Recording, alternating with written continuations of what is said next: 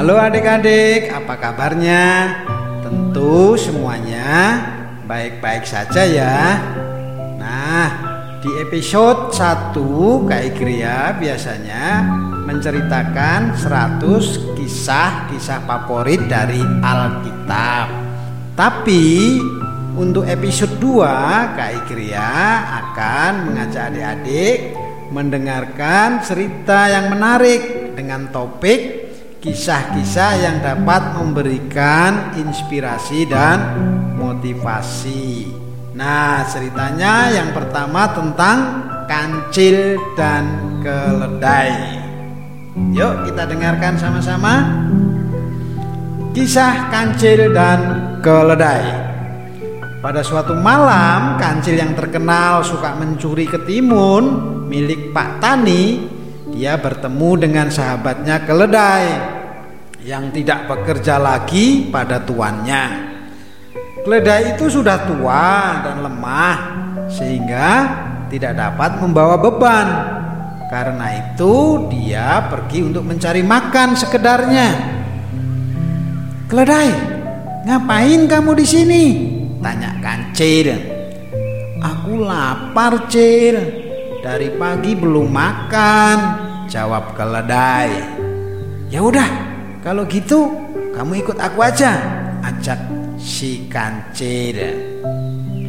Akhirnya mereka masuk ke dalam kebun yang penuh dengan buah ketimun yang ranum.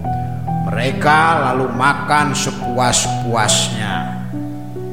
Setelah merasa kenyang, keledai ingin sekali bernyanyi untuk sahabatnya kancil yang baik hati. Sahabat, aku ingin bernyanyi untukmu. Jangan, kata kancil. Tetap diamlah. Karena Pak Tani akan bangun. Suaramu juga tidak cukup merdu untuk menyanyi. Nasihat kancil kepada keledai. Ah, Kancil, kau berkata demikian karena tidak pernah mendengar aku menyanyi. Protes keledai. Suaraku tahu nggak paling merdu di antara semua kerabat berkaki empat. Kancil berusaha memperingatkan keledai berkali-kali, tetapi keledai terlalu percaya diri. Dia tidak mendengarkan nasihat sahabatnya.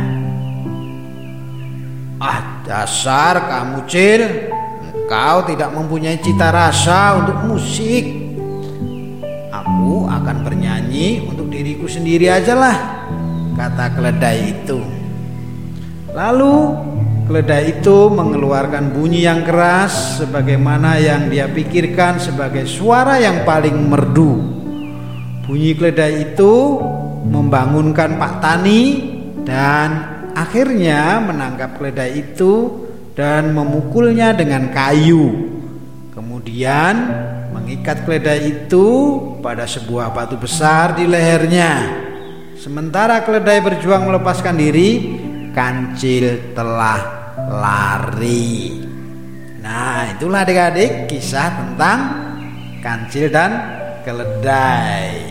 Pesan dari cerita ini oleh karena itu kita harus mengenali dirimu sendiri dan dengarkanlah nasihat baik dari orang lain.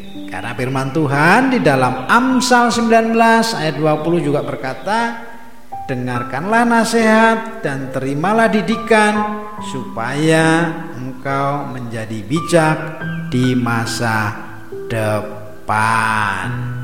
Baiklah adik-adik, sampai jumpa lagi di kisah berikutnya.